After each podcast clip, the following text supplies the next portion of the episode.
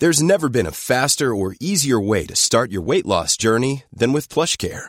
PlushCare accepts most insurance plans and gives you online access to board-certified physicians who can prescribe FDA-approved weight loss medications like Wigovi and Zepbound for those who qualify. Take charge of your health and speak with a board-certified physician about a weight loss plan that's right for you. Get started today at plushcare.com slash weight loss. That's plushcare.com slash weight loss. plushcare.com slash weight loss.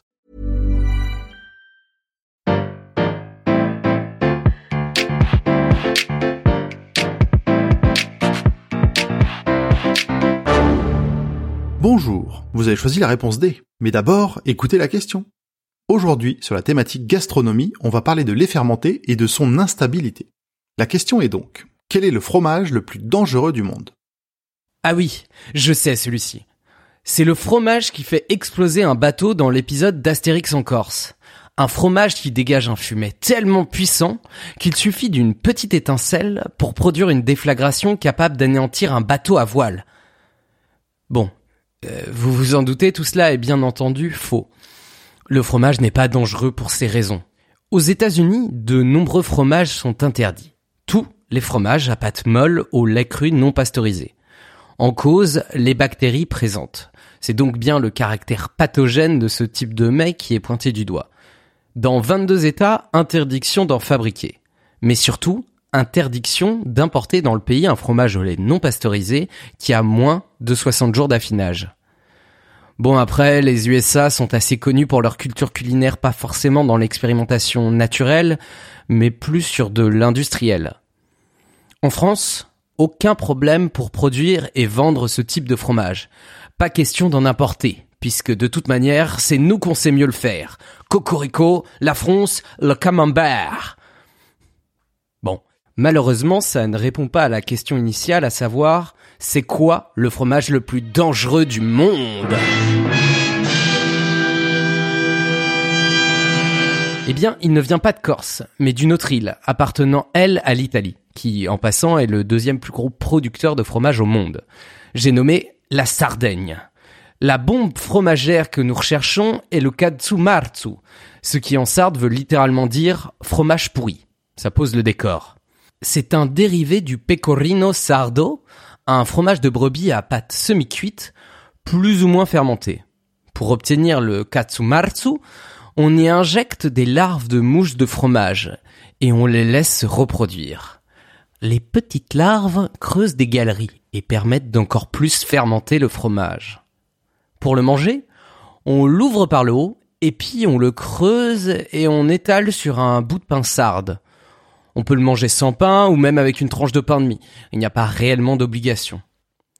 Sachez seulement que des lunettes de protection sont recommandées pour éviter de se faire crever les yeux par des asticots. Ils sont capables de sauter jusqu'à 15 mètres. Ah non, euh, pardon, 15 centimètres. Ça me paraissait beaucoup aussi. C'est toujours pas à cause du saut des larves que le fromage est dangereux. Elles ne sont pas si grosses et surtout nos yeux ne sont pas vraiment atteints. Cependant, oui, c'est un peu répugnant pour qui n'a pas l'habitude. C'est-à-dire beaucoup de monde. Et sinon, ça a quel goût? Les récits d'aventuriers de la gastronomie racontent que c'est très fort et piquant. Un goût bien plus prononcé qu'un gorgonzola bien affiné. Je ne peux pas m'empêcher de citer un guide du Lonely Planet. Visqueux et mouvant, le katsumatsu a une parfaite saveur de pourriture et de décomposition avec une note prolongée de vomi. Il brûle. Oui, c'est assez explicite. Ça brûle donc le palais, mais ce n'est pas la cause de son inscription au Guinness Book des records. Non. Lorsqu'on mange du katsumatsu, on mange des larves qui vont donc directement dans notre tube digestif.